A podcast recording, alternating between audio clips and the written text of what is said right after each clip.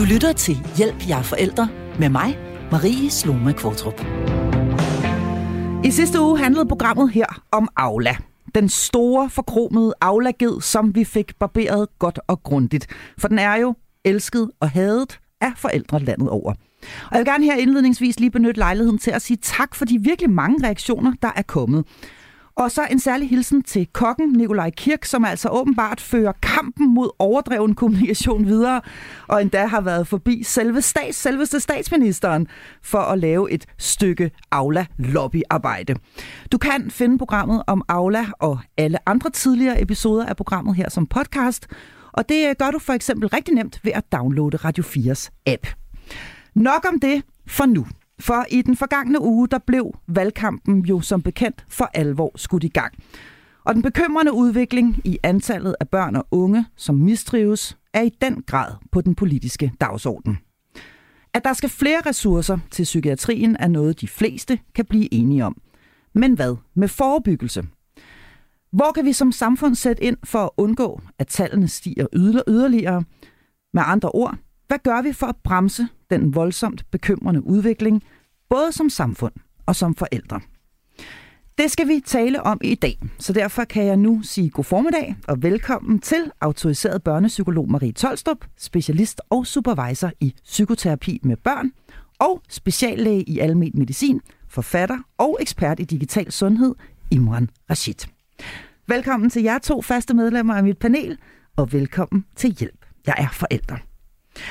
Og så synes jeg faktisk næsten lige, vi skal starte med at få defineret selve begrebet mistrivsel, øh, Marie Tolstrup. Vil du ikke starte med at sige, hvordan, hvordan lyder din psykologiske definition på mistrivsel? Jamen, man kan sige, at det er jo et, det er jo et lidt bredt begreb øh, på den måde, at, at det jo kan dække over flere ting, både de lidt lettere og også lidt dårligere, men det man kan sige, det har sådan overordnet set, vi går ud fra, når vi taler om mistrivsel, det er det her med, at man gennem noget længere tid har været måske præget af negative tanker og følelser, som påvirker os på flere forskellige områder, og i en grad, hvor at det ikke er noget, der bare er gået over i sig selv.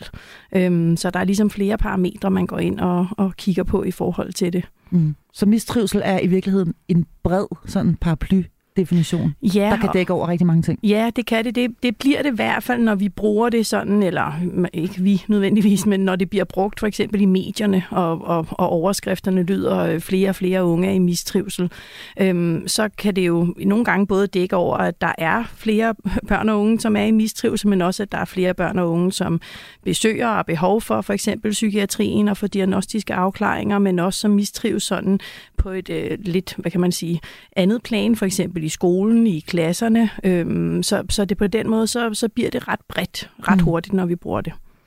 Imon Rashid, hvordan lyder din definition på mistrivsel? Jamen, øh, jeg kan godt lide at se mennesker som øh, om vi var planter.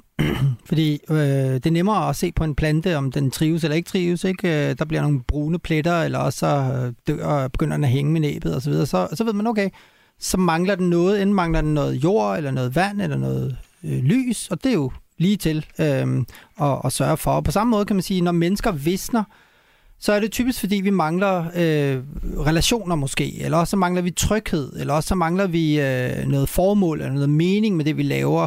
Øh, og, og især for børn er det her rigtig vigtigt øh, at forstå, fordi at børn bliver i højere grad end voksne formet af omgivelserne omkring dem, fordi de er 100% afhængige af andre mennesker omkring sig, hvor øh, når man er voksen, har man stadig brug for det, men man har lidt mere viljestyrke og måske mere impulskontrol og kan nogle ting selv, kan, kan hjælpe sig selv lidt i højere grad, end børn kan. De er 100% afhængige øh, helt, da de, når de bliver født, og så vokser de så selvfølgelig op og kan lidt mere og mere. Men, men det, som er vigtigt at forstå omkring børn, det er, at de har brug for forudsigelighed. De har brug for at have overblik, de har brug for øh, en tryg base, altså et sted, hvorfra de med deres rødder kan trække tryghed ind, øh, øh, føle, at de bliver set, føle, at de er noget øh, i forhold til nogen.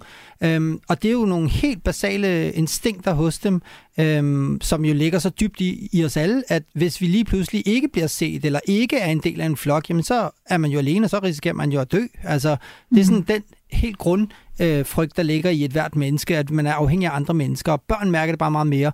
Det, som jeg så mener mistrivsel i den her kontekst skyld, det er jo mange forskellige ting, som øh, Marie også siger, men for mig er det et spørgsmål om de biologiske, helt basale ting, som man får såret ordentligt, at man får øh, spist øh, hensigtsmæssigt, at man får hvilet sig osv. osv. Det er nogle biologiske behov. Så er der nogle psykologiske behov i forhold til, hvem er jeg, hvem er jeg sammen med nogen. Betyder noget for nogen? Er der nogen, der kan lide mig overhovedet? Det er sådan øh, den psykologiske, og så er der selvfølgelig den sociale del, der handler om, øh, at man øh, indgår i fællesskaber øh, og, og ikke kun er sig selv. Øhm, så, så det er mange forskellige ting, men det er alle sammen ting, der er vigtige. Mm. Er du øh, enig i Mon Rashids øh, definition her? Øh, Marie Tolstrup, kan vi betragte mennesker som planter? Jamen, altså, jeg tænker, at øh, Imran og jeg er jo overordnet enige om mange ting, men det er mm. nok vores tilgang til det, som nogle gange kommer fra forskellige steder. Ja. Øhm, men jeg, jeg synes da helt bestemt, at det er vigtigt at kigge på, at altså, som jeg hører Imran sige det, at, at det ligesom ikke er én faktor alene, der gør, om vi er i mistrivsel eller ej, at det er multifaktuelt, altså som det jo er mm. med, med mange ting her i livet, og at når vi kommer mistrivselen til livs lige nu, så kan vi ikke bare kigge på én ting. Øhm, så bliver vi nødt til at kigge på, hvorfor er det, at det her er sket, og jeg får også lyst til at sige, at, at det er som om, at, at folk også lidt har glemt øh, den sådan øh, toårige nedlukning for de unge mennesker, som, mm. øh, som ja. sådan set oplever øh, mistrivsel nu, fordi øh, det er jo noget, som som øh, vi ikke har oplevet før i, i vores øh, levetid overhovedet, og, og på denne her måde. Og øh, der er jo kæmpe forskel på at gå glip af, af, af to år, om man er i mit tilfælde altså 45 eller 47. Det er sådan set same, same, but different. Altså, der er nok bare lidt flere grå hår, ikke? Men om man er 15, om man er 13, om man er 17, det er nogle ret store år, hvor at ens liv blev sat lidt på standby, og hvor den måske efterskole eller højskole, man havde drømt om, ikke blev til noget, eller mm. at man pludselig måske blev lidt bekymret for, hvad, hvad kan jeg overhovedet her i livet, og mm. hvordan er det, verden ser ud.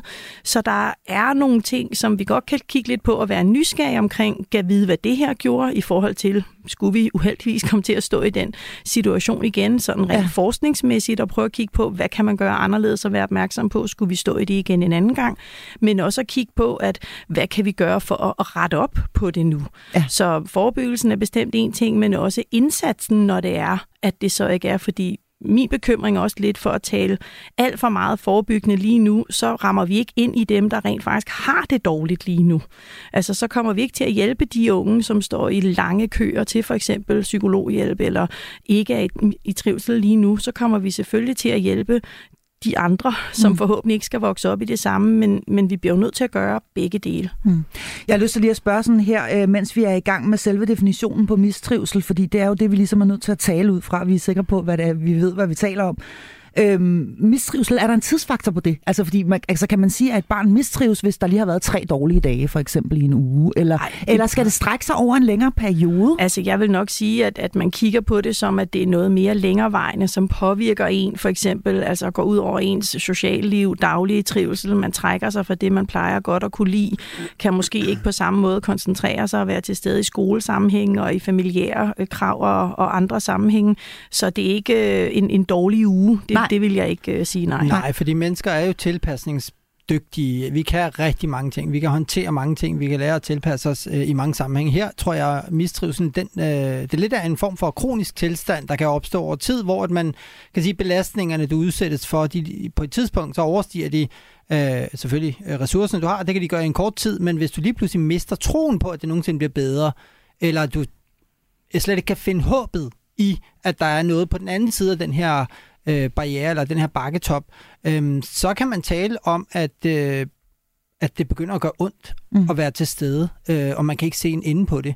Og det er jo noget af det, som jeg tror, der virkelig, virkelig kan være problematisk for mange unge, at man jo på mange måder lever et liv, der øh, ja, på mange måder også er lidt det perfekte stresseksperiment. Ikke? Altså, man skal hele tiden præstere, man ved ikke, hvornår man er god nok, og der er altid noget på spil, og og, og øh, indflydelsen på, om man er god nok eller ej, den bliver også hele tiden rykket. Altså, mm. du, du ved ikke altid, om du er god nok, og du ved aldrig, om andre synes, du er god nok. Øh, og du altså, ved jeg er god selv, nok skal... i dag, men jeg ved ikke, om jeg er god nok i morgen. Ja, ja, og hvad er god nok? Ikke? Fordi der er altid nogle andre, der er bedre. Så, altså, der er hele tiden, det er sådan, der er ikke nogen faste holdepunkter. Det er lidt det, jeg beskriver nogle gange, som at barndom er blevet sådan et, øh, jorden er giftig uden et helle.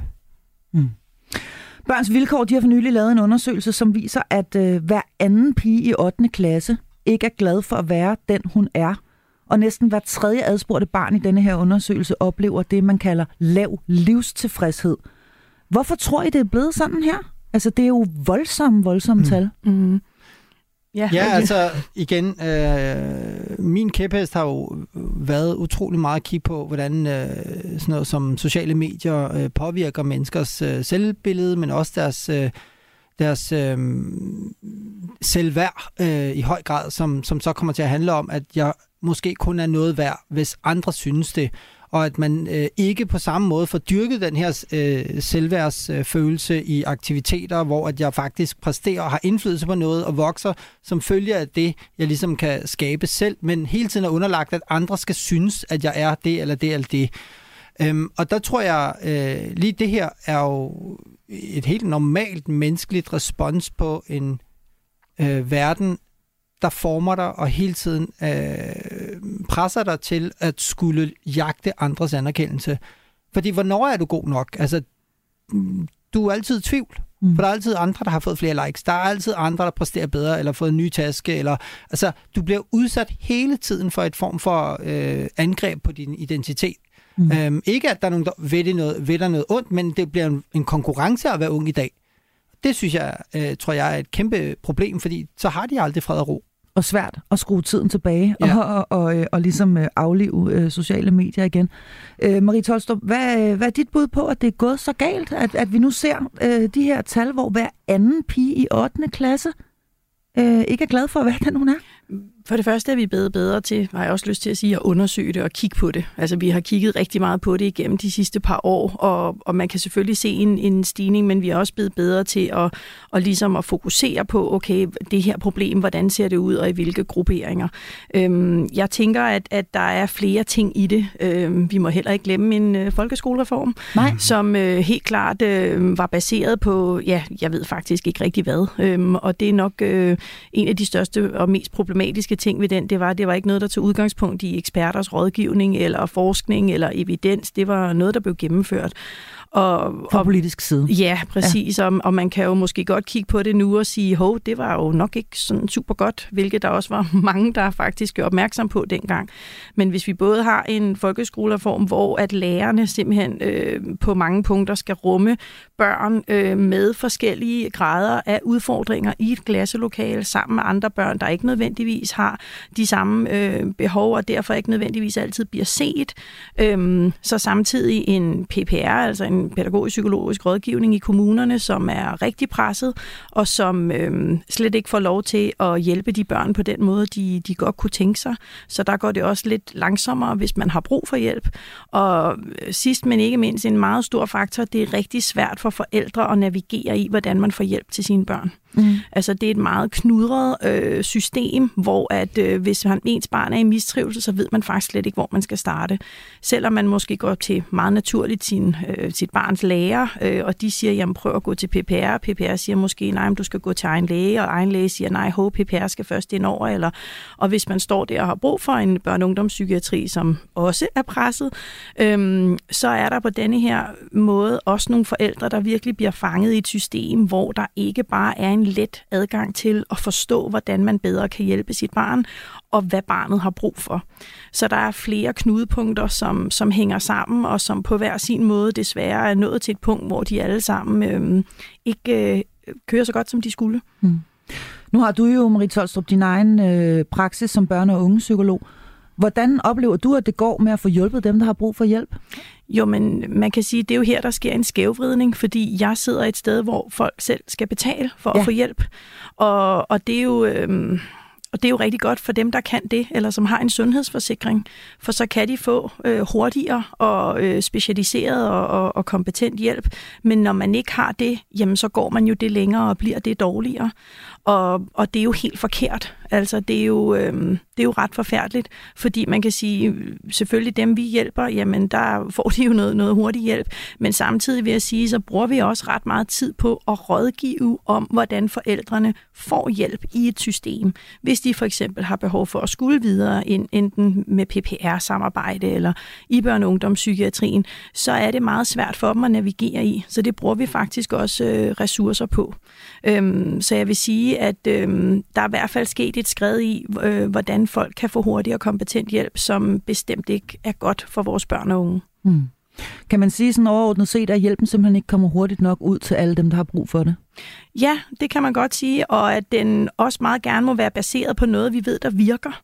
Altså, at vi gerne må kigge på, jamen, fordi det er der sindssygt mange gode projekter i gang. Øhm, altså sådan lidt øh, reklameagtigt. Der er et stort øh, projekt, der hedder Stime, som er et samarbejde øh, fra psykiatriens, psykiatriens side, børne- og ungdomspsykiatrien, med øh, kommunerne, hvor at der er en, en rigtig god sådan øh, brobygning i forhold til at klæde kommunerne på til at, at lave en, en indsats i forhold til børn og unge og, og kigge på, at man kan gøre mere af sådan noget, men det kræver penge, det kræver ressourcer, og det kræver også, at man har psykologer, som får lov til at, at have de opgaver i PPR, fordi det vil de gerne, men de får ikke altid mulighed for det, sådan som det er lige nu. Mm. Der kom jo for nyligt en ordning, øh, som sikrer børn og unge gratis psykologhjælp helt frem til de faktisk er 24 år. Det startede som en sådan forsøgsordning, og nu kan jeg se, at den er kommet på finansloven og er altså blevet sådan lidt mere øh, fast implementeret. Virker den efter hensigten? Øh, Jamen, nu siger jer? du sikre, og ja. så bliver jeg straks sådan, nej, det gør den jo ikke. Nå. Jamen, øh, det er men jo det, det er i hvert fald formålet. Ja, det kan man sige. Det er det, der er ideen, men... Øh, Ja, nu vil jeg prøve at gøre det kort. Der er en del problemer med, med den ordning, og en ting er, at der ikke er finansieret nok.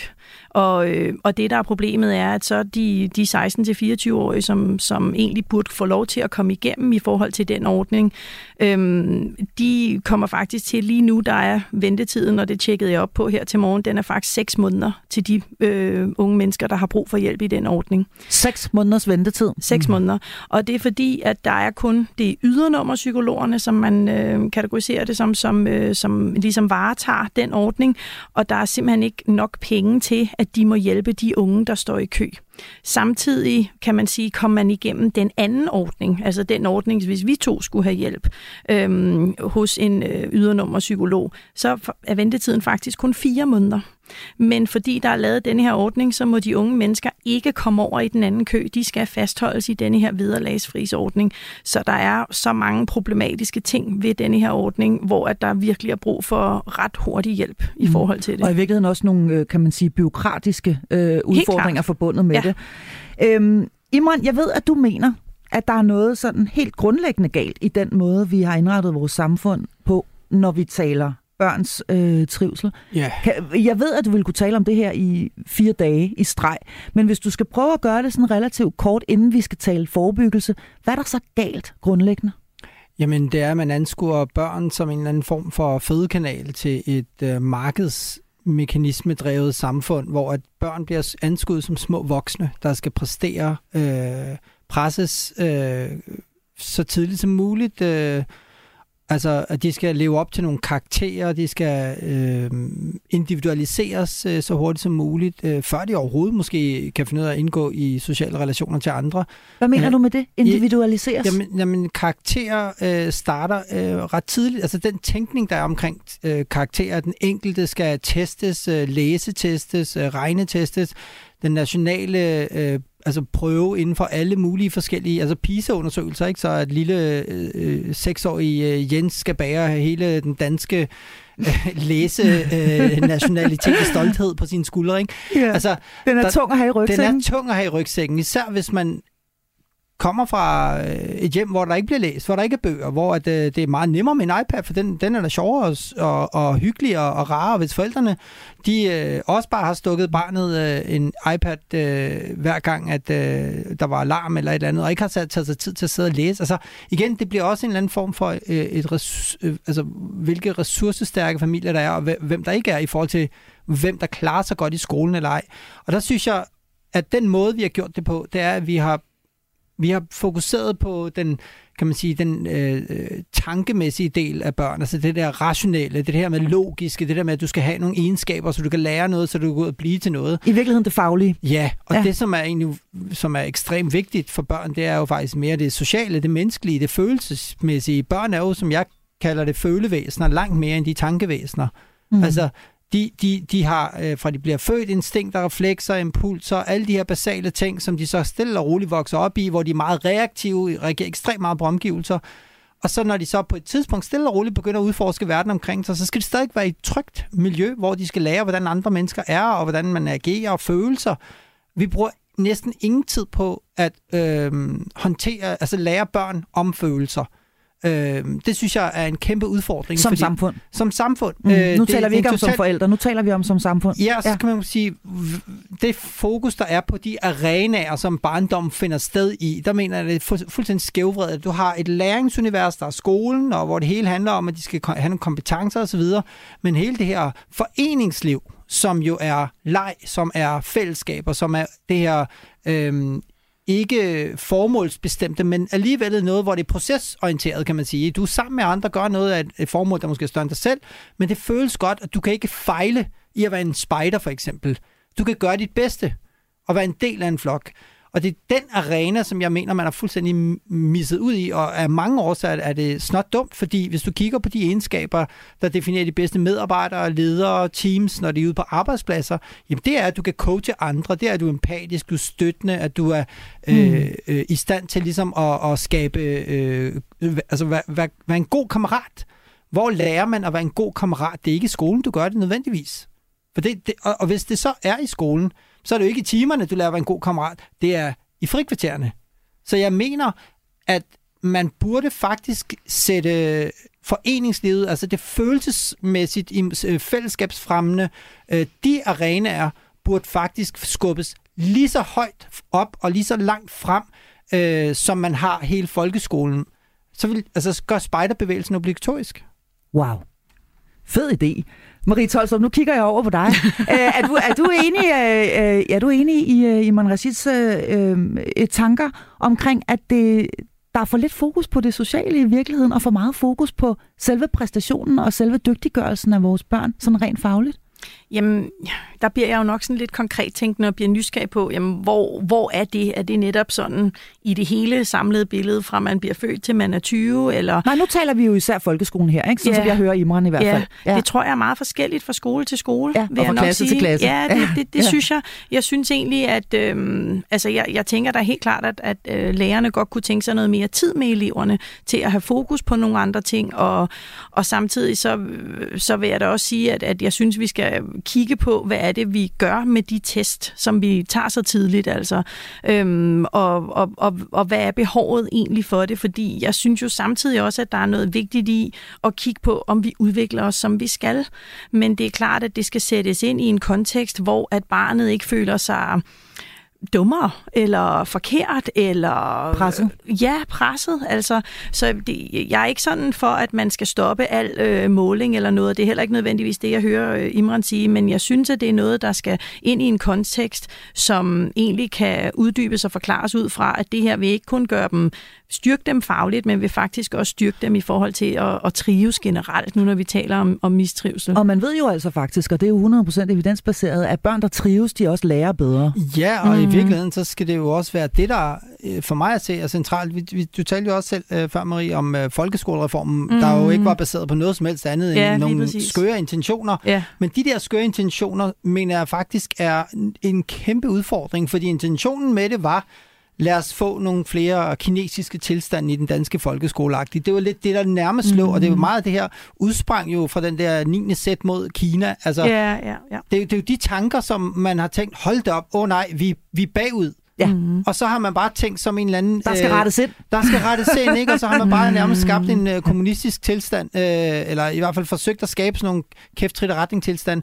Og hvad har det resulteret i? Mistrivsel over hele linjen, når man har presset børn ud i noget, som de overhovedet ikke... Altså, der er jo ikke nogen, der trives, øh, hvis man bliver presset over evne. Mm. Og, og, og og det er jo virkelig, øh, man har jo faktisk øh, det smukke og det fantastiske ved den danske folkeskole, og, eller ved det danske samfund er, at vi fremmer individer, der kan tænke selv, og som kan tænke ud over sig selv.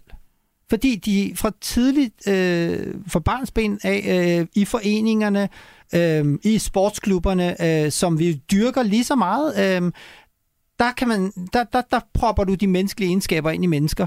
Øh, hvis du fjerner det, og fokusere langt mere, og, og lektiecaféer til klokken 4. Hvem pokker kan have tid til at gå ud bagefter og dyrke motion og, og, og mm. være øh, øh, fri for Eller de her tanker? Til det, ikke? Ja. Mm. Og, og det er det, som jeg mener, som er en kæmpe forlitterklæring, øh, og som helt klart bør være øh, en kæmpe prioritet for, for de kommende øh, politikere, der skal influere skoleområdet.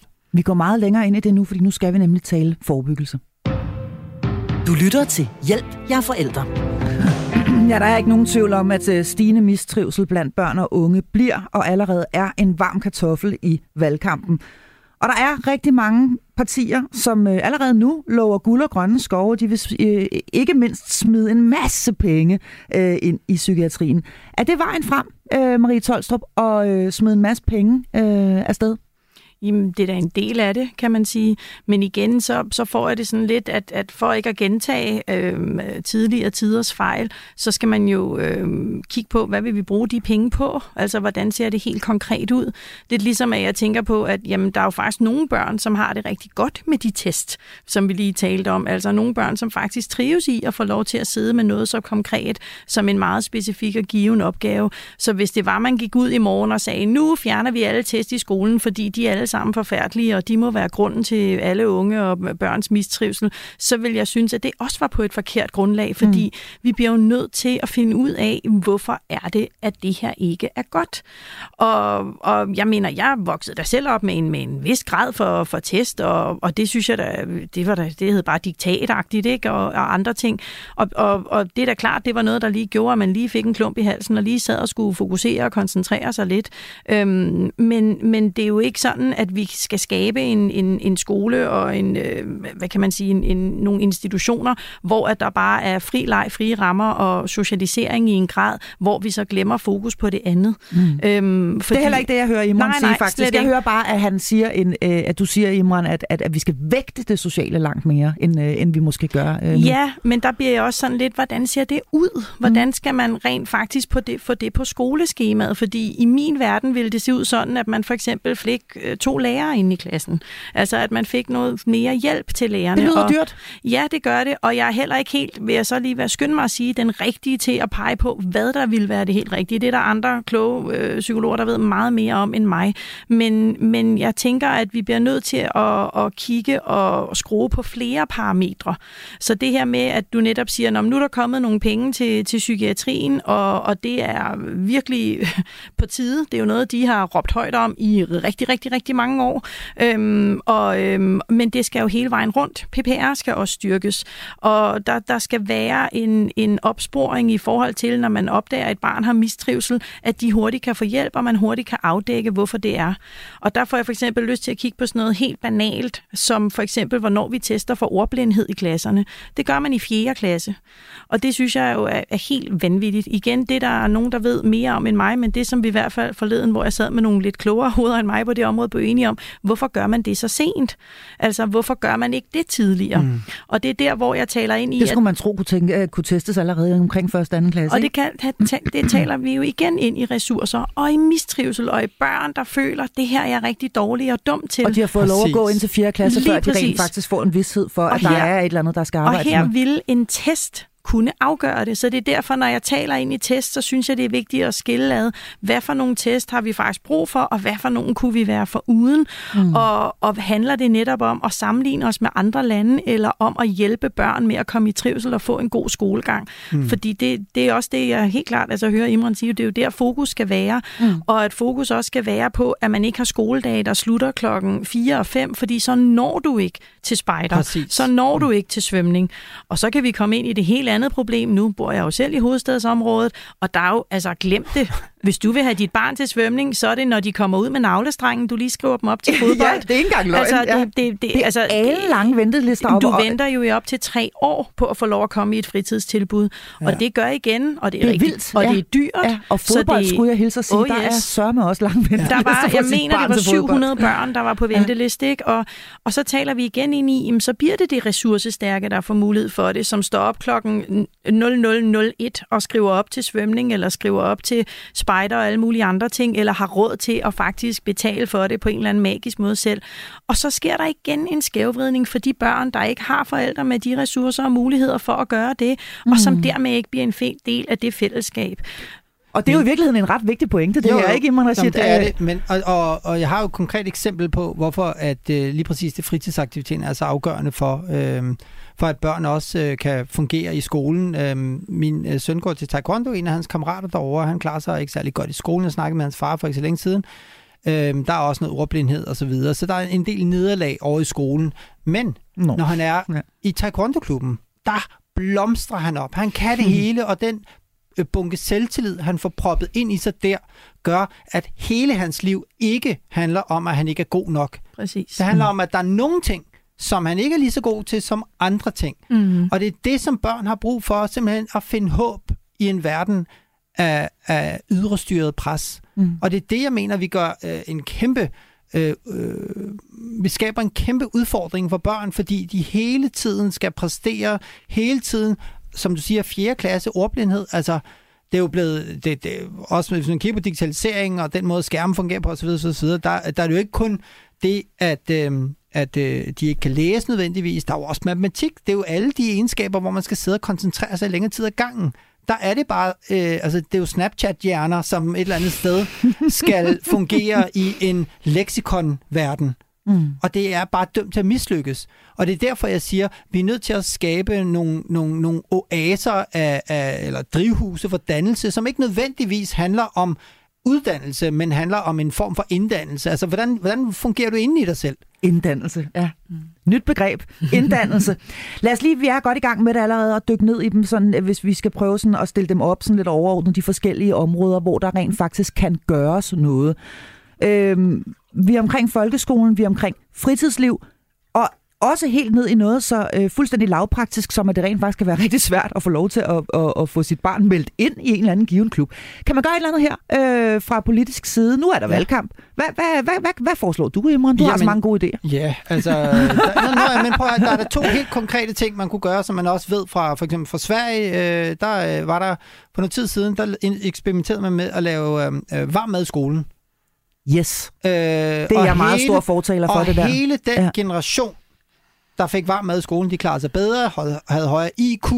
Øh, I det hele taget på alle mulige parametre har de klaret sig bedre alene ved, at de faktisk fik varm mad i, i skolen. Det, det er et eksperiment, der kørte ja. tilbage for nogle år siden, øh, jeg tror det er 10-15 år siden, men man kunne bare se årene efter, der gik det bedre for dem. Og, det og for, handler, nogle, for ja. nogle børn handler det jo rent faktisk også om at få mad. Præcis. Ja, der rent faktisk er Præcis. mad øh, den ene gang om dagen. Præcis, sund mad ja. en gang om dagen, hvor man simpelthen får øh, fyldt op, fordi så har du fået mad. Det kan godt være, at du kommer i skole og ikke får morgenmad, eller spist et eller andet, øh, du ved... Øh, crap. Crap. Mm. Så kan din hjerne jo heller ikke lære. Nej. Og så kører ringen derfra. Ikke? Så er du træt, og så går du hjem, og så sover du måske dårligt, og så videre, så videre. Men det der kunne være en helt simpel ting, at alle skolebørn minimum skal have et, et varmt måltid. Mm.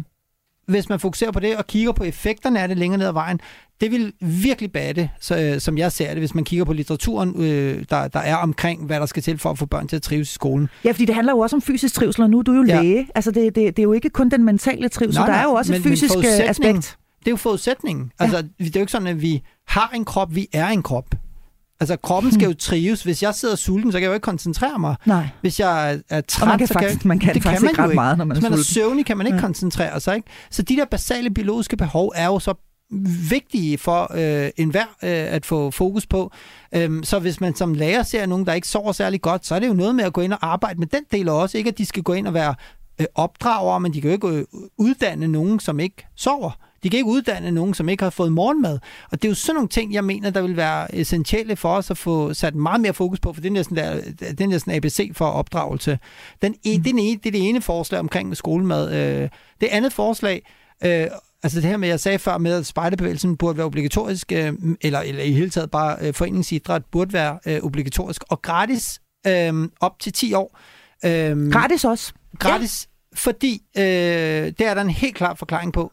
Uh, Angela Duckworth, uh, en amerikansk psykolog, uh, mega sej, uh, har forsket noget, hun kalder grit, altså det her med evnen til at blive ved på trods af modstand. Og der har hun fundet ud af, at uh, noget af det, der virkelig gjorde en kæmpe forskel, det var, hvis man inden man var 10 år, havde haft to års sammenhængende fritidsinteresser. Um, og det er jo, øh, det er jo Altså det der med, at du konsekvent gør noget i en længere periode sammen med andre, et formål, der større end dig selv, hvor du opdager, at jeg faktisk kan påvirke min egen udvikling.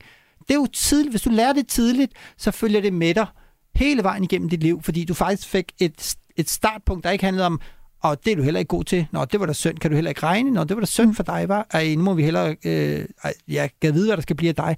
Men hvis man starter et sted, hvor de lærer at kunne noget, og ville noget, og være noget, så har vi et helt andet udgangspunkt for, for, for de generationer, som vi sender ud i verden. Vi er, faktisk i, øh, vi er faktisk i gang med den ønskeliste, som jeg har, har bedt jer om at forberede øh, en ønskeliste med til, øh, tiltag øh, direkte til politikerne på, øh, på Christiansborg. Og det er bare at tage for jer, øh, hvis I lytter med nu her.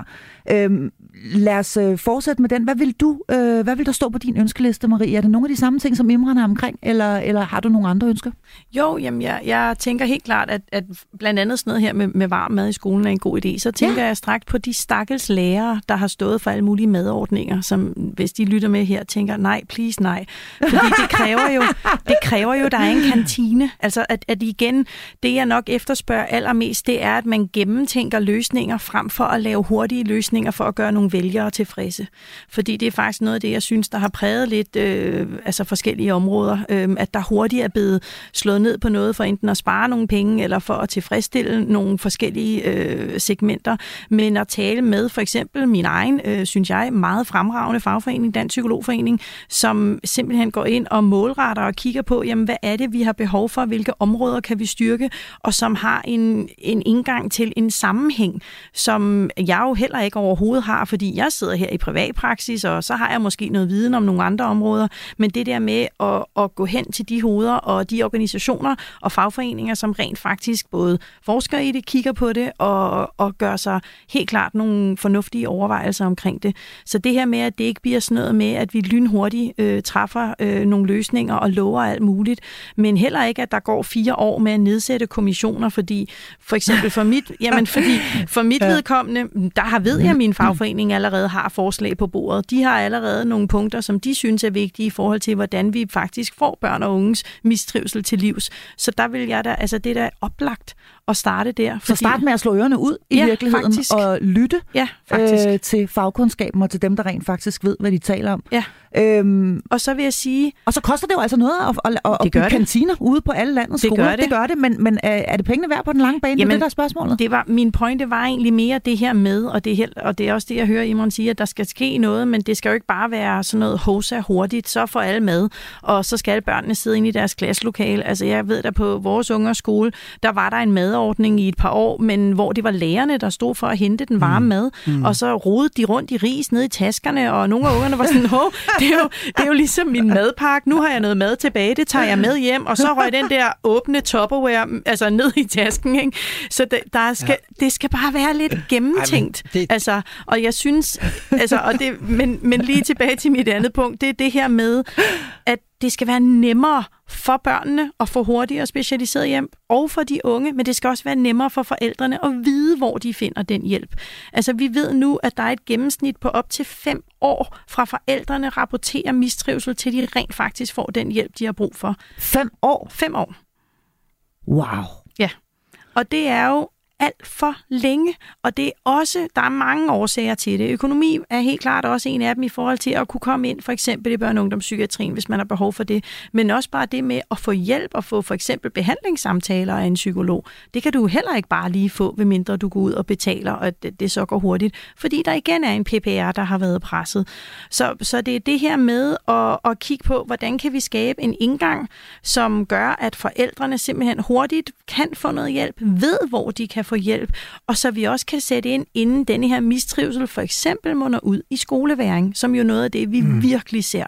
Mm. At mange af de børn, som sjovt nok går år efter år og ikke er i trivsel, så holder man jo selvfølgelig på et tidspunkt op med at komme i skole. Mm. Øhm, eller også så sidder man der og holder ud, og på samme måde er i massiv mistrivsel, og hvor den mistrivsel udvikler sig til depressioner, til OCD, til angst. Og især hvis vi kigger på de børn, som for eksempel for sent får en diagnose. Altså, og her taler jeg ikke om en angstdiagnose eller en OCD-diagnose, men de børn og unge, som for eksempel lider af ADHD, har, lider af autismespektrumforstyrrelser, men mm. som alt, alt, alt for sent får den hjælp. Og der har vi igen nogle stærke foreninger, for eksempel ADHD-foreningen, som er ude og virkelig gør et kæmpe stykke arbejde for at kigge på, hvordan kan vi hurtigt hjælpe de her børn og unge, der sidder rundt omkring. For vi ved, får de hurtig hjælp, jamen så er det slet ikke de samme problemer. Og det er det, jeg møder i min privatpraksis. Jeg møder rigtig mange børn og unge, som har fået eller har udviklet for eksempel OCD og andre angstlidelser øhm, og depressioner, fordi de faktisk ikke har fået en udredning for den ADHD-diagnose, som ikke er blevet opdaget, eller den autismespektrumforstyrrelse, som ikke er blevet opdaget. Så det er også tidlig indsats i forhold til at kigge på, ikke kun er der noget her i barnets omgivelser, som er svært, men er der også noget i boende barnet, som faktisk gør, at vi bliver nødt til at gå anderledes til værks her, og sørge for, at det barn får støtte og hjælp på den måde, så det kan trives. Mm. Og her tænker jeg selvfølgelig også, at hvis et barn først er nået derhen, hvor det slet ikke kommer i skole, ja. jamen så kan du lynhurtigt øh, sige, jamen, så sakker du naturligt bagud ja. på alle parametre lige pludselig lige til tilværelsen. Ikke? Jamen, Rashid, ja. du sidder og markerer. Ja, øh, jeg synes, det er lidt interessant øh, i forhold til det her med ADHD, fordi øh, helt sikkert en øh, klar diagnose og et veletableret øh, kan man sige, øh, symptomkompleks, som man øh, kalder det og taler om, men der er altså også den der gråzone af unge, der bliver opmærksomhedsforstyrret på grund af deres digitale medieforbrug. Fordi at de konstant oplever notifikationer, de konstant bliver udsat for 48 forskellige platforme samtidig, sådan så at deres bevidsthed, deres fokus, deres evne til at være til stede nu og her, sidder og koncentrerer sig i længere tid af gangen, den bliver fuldstændig hævet ud af form. Øhm, og det er måske i virkeligheden også et, øh, for mig at se, et kæmpe undervurderet problem, at der er den her, at det er virkelig ikke så meget det, de ikke kan læse og skrive, der er problemet, men mere det, at de ikke kan sidde og koncentrere sig længe nok mm. til at tro på, at det faktisk giver mening for dem at sidde der, fordi det bliver en form for tilvænding af noget, der går hurtigere. Der skal være øh, punchlines. Det er Snapchat-hjernen? Jamen, det er Snapchat-hjernen. Det skal være memes, og det skal være ting, der, du ved, hurtigt omsætteligt. Jeg tror, øhm, at det er fuldstændig normale øh, reaktioner på en ret skadelig påvirkning, øhm, som finder sted. Øh, og der, der, der, der ved jeg også fra rigtig mange talepædagoger, øh, at de på et tidspunkt også, øh, jeg blev kontaktet af nogle af dem, som havde haft rigtig mange øh, børn inden, som ikke øh, kunne tale øh, specielt godt dansk, øh, men forældrene var meget stolte af, at de kunne tale engelsk. Og det var så, fordi de talte serie-engelsk, fordi de så serier på YouTube. Så de talte sådan iPad-sprog, øhm, men kunne ikke tale dansk. Og det, som øh, de her talepædagoger så gør, det er, at de simpelthen siger, at der være ingen skærme til dem i en måned, og så retter deres sprog så af sig selv, fordi de simpelthen så bliver, begynder at blive stimuleret af forældrene, der taler til dem. Mm. Så der er altså nogle helt basale undergravende øh, elementer også, vi er nødt til at have fokus på, i forhold til, hvordan man præger børn. Og lige præcis der har jeg faktisk lyst til at spørge dig, fordi nu er du jo ekspert i digital sundhed, Iman Rashid, og også kendt for at have skrevet nogle bøger om det her, som, som er blevet læst af rigtig mange.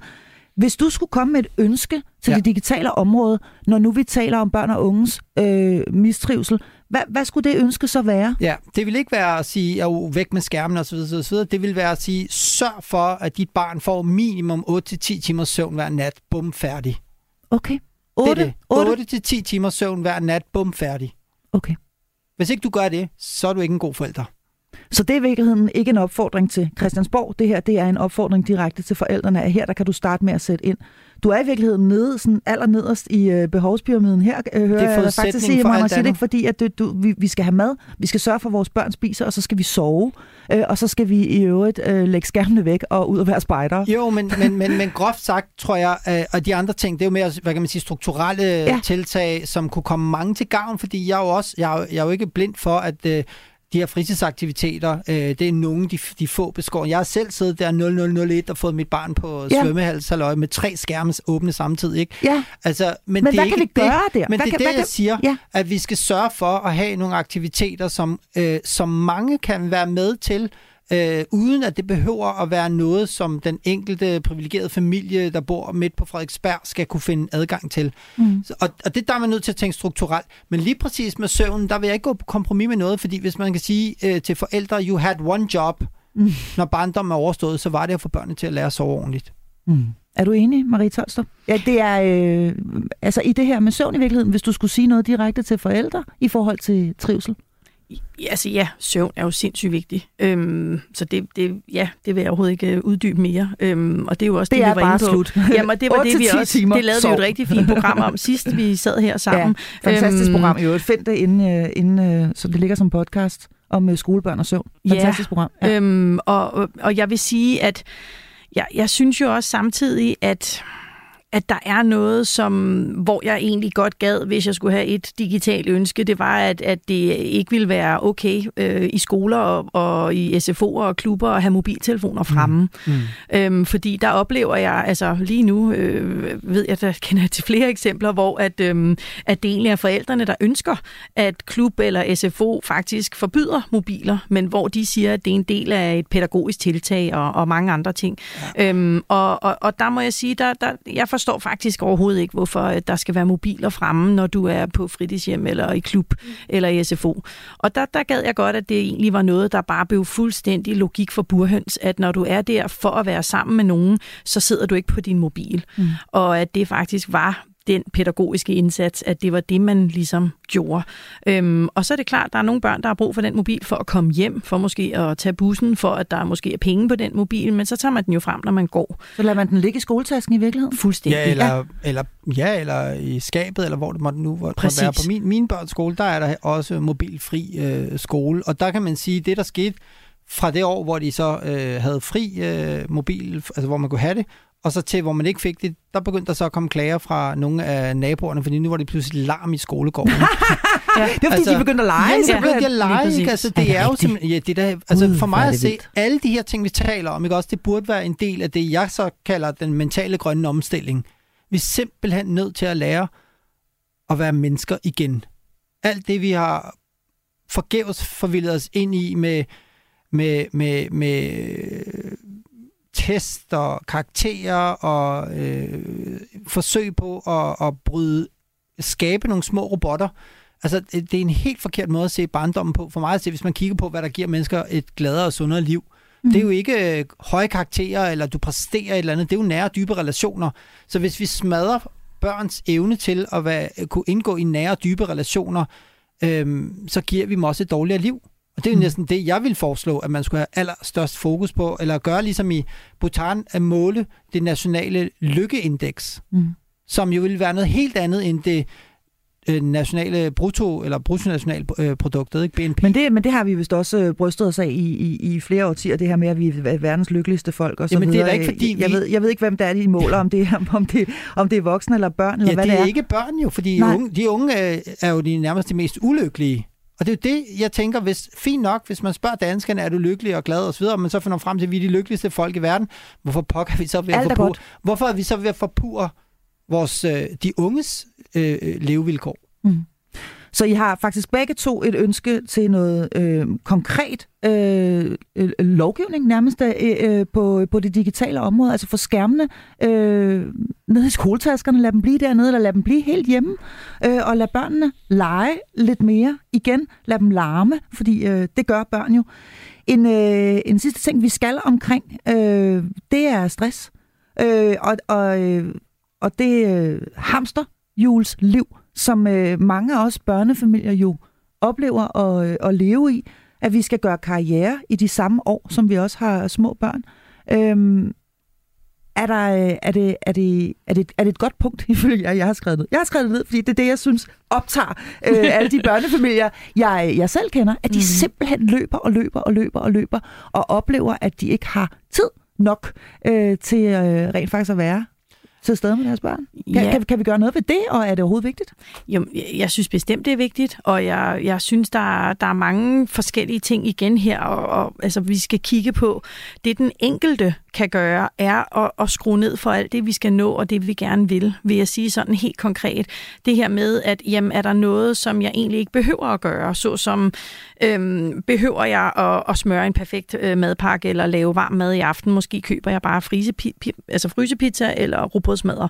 Altså, og, og det går jo lidt imod selvfølgelig, hvad Imran lige var inde på med, med, med stor mad. Men det er jo, men, det er jo så nemmere, hvis de har fået en god mad. Hvis de har det fået den i skolen, ikke? det er jo netop det, der går galt. Det, ja, hvis man skal det. vælge de sunde tiltag, ja, så kommer det ikke til at ske. Nej, og det, men jeg vil sige, at, at fordi det var også lidt det, som altså med, med sådan lidt øh, frygt for reklame for, for eget kapitel i, i bogen, altså det, det grænseløse forældreskab, det her med, hvor sociolog, altså Maria Ørskov Axelvold jo taler om det her med, at det er skruen uden enden, og det er det her med, at, at vi kan ikke gøre det godt nok længe nok, og at vi er med ind over for mange ting. Nu talte de om Aula i sidste afsnit, og, og jeg forstår godt, at så mange gerne vil høre det, fordi det fylder jo alt for meget. Altså, og, og hvorfor skal vi være være med ind over i så, i så stor en grad? Er der en anden måde, som vi kan kigge på og gøre det på, uden straks bare at, at fjerne Aula, men altså kigge på, hvorfor er det, det her er blevet så problematisk? Og, og i det hele taget, altså vi er blevet sådan ret optaget i den forskningsenhed, som jeg driver med en god kollega af, af forældreudbrændthed i det hele taget, hvor vi jo faktisk er ved at, øhm, og, hvad kan man sige, kvalitetsvurdere et, et spørgeskema omkring det, som er blevet kørt i andre lande, og som vi nu håber på også at kunne gøre i Danmark, øhm, for at kigge på, jamen er der en, en, hvad kan man sige, en sammenhæng mellem øh, forældreudbrændthed og så en masse andre faktorer for ligesom at kigge på, hvordan kan vi egentlig komme det til liv, så hvordan kan vi hjælpe de forældre? Jamen for eksempel børns mistrivsel. Lige præcis. Nu tænker jeg bare, at det er jo klart, at hvis mor eller far ja. er super stresset eller udbrændte, ja. og i ja. øvrigt ikke har det særlig godt, ja. det vil vel alt andet lige påvirke børnene. I hvert fald vil de Ja, Langt og de fleste børn burde være bekymrede for deres ja, øh, forældre. Ikke? og også den anden vej rundt. Hvis børnene er i mistrivsel, så vil du jo nok blive meget stresset som forælder, fordi du bliver nødt til at aflevere dit barn. Du bliver nødt til at tage afsted på arbejde. Og jeg siger ikke, at... Øh, fordi det, det, jeg går ikke ind for, at alle forældre bare skal blive hjemme, indtil børnene er 10. Jeg går ind for, at det har man et frit valg omkring, og, og det må være op til den enkelte. Fordi det ene er ikke bedre end det andet nødvendigvis. Øhm, men, øhm, men lidt det her med at, at, at, at tale ind i i hvert fald, hvad er det, der gør, at, at folk har det, som de har det, nøjagtigt ligesom børn og unges mistrivsel. Hvorfor er det så, at så mange forældre bliver stresset? Fordi et eller andet Præcis. sted er ordet stress og mistrivsel vel bare to alen af et stykke, hvis man mm. kigger sådan på det. Så stressede forældre er et vigtigt punkt i Monarchiet? Ja, det er måske også vigtigt at kigge på, hvad det er for nogle mekanismer. Ikke? Der er nogle yderstyrede mekanismer, og de skal betale noget husleje, ikke? Men, men hvad med rejsen, øh, man også skal, og øh, fladskærmsfjern, det nye altså, den nye, og, og ja. alle de der nye ja. ting, det er jo nogle pre- noget pres, vi lægger på os selv. Øh, og det igennem også på vores børn, fordi hvis vi skal knokle ekstra for at være der, for at kunne tjene, jamen, så har vi ikke tid overskud til at være der for vores børn. Øh, jeg tror, hvis jeg sådan skal prøve at sige nogle helt simple øh, principper, øh, der er vigtige, det er, at vi skal øh, reducere det kognitive load. Det lyder meget fint, men det er et eller andet sted, gør det lettere for børn at leve. Fjerne øh, antallet af valg, de skal træffe.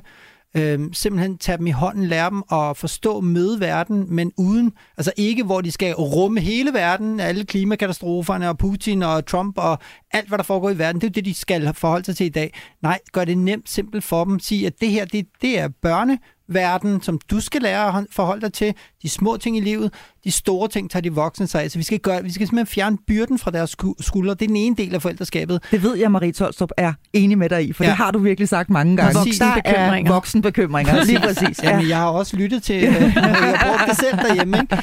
Men den anden del af det, det er også, at vi skal simpelthen få dem til at finde ud af, at de er, eller få dem til at mærke, at de også er følende væsener i tale sætte, hvad det vil sige at være en god kammerat, hvordan at man påvirker hinanden følelsesmæssigt, altså så de værdierne. finder ud af det.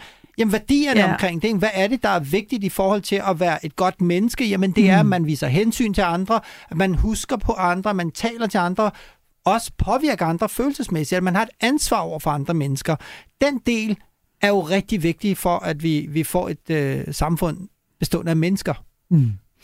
Og så øh, her til aller, aller sidst, Marie Tolstrup. Hvis man sidder og lytter med, og man har et barn, som mistrives, mm-hmm. hvor går man hen og får hjælp? Ja, det er jo det, der faktisk er problemet. Det kommer mm. både an på, hvor man sidder, og, og i hvilken kommune, og alle mulige andre ting. Jeg vil altid starte med at gå til klasselæreren eller egen læge. Altså det, det er der, og øh, jeg vil starte. Og, og så ellers at ringe til mange af de fine rådgivninger, der findes, som er, er gratis at kontakte, og som ofte kender til forskellige projekter og ting, der foregår, som, øh, som ofte er gratis, og hvor at man kan måske få lov til at indhente noget hjælp der. Øh, men egen læge og, og læreren. Øh, og så vil jeg nok sige, bliv ved. Altså, man, jeg plejer at, at sige meget upassende, at man skal forestille sig, at man er egentlig mor til 10 og har natarbejde, altså, øhm, eller egentlig far til 10 for den sags skyld. Altså det her med, man skal virkelig blive ved med at kræve, at ens barn får hjælp. Mm. Øhm, fordi at, at det sekund, at man kommer til at blive for afventende, så er der andre, der, der råber lidt højere.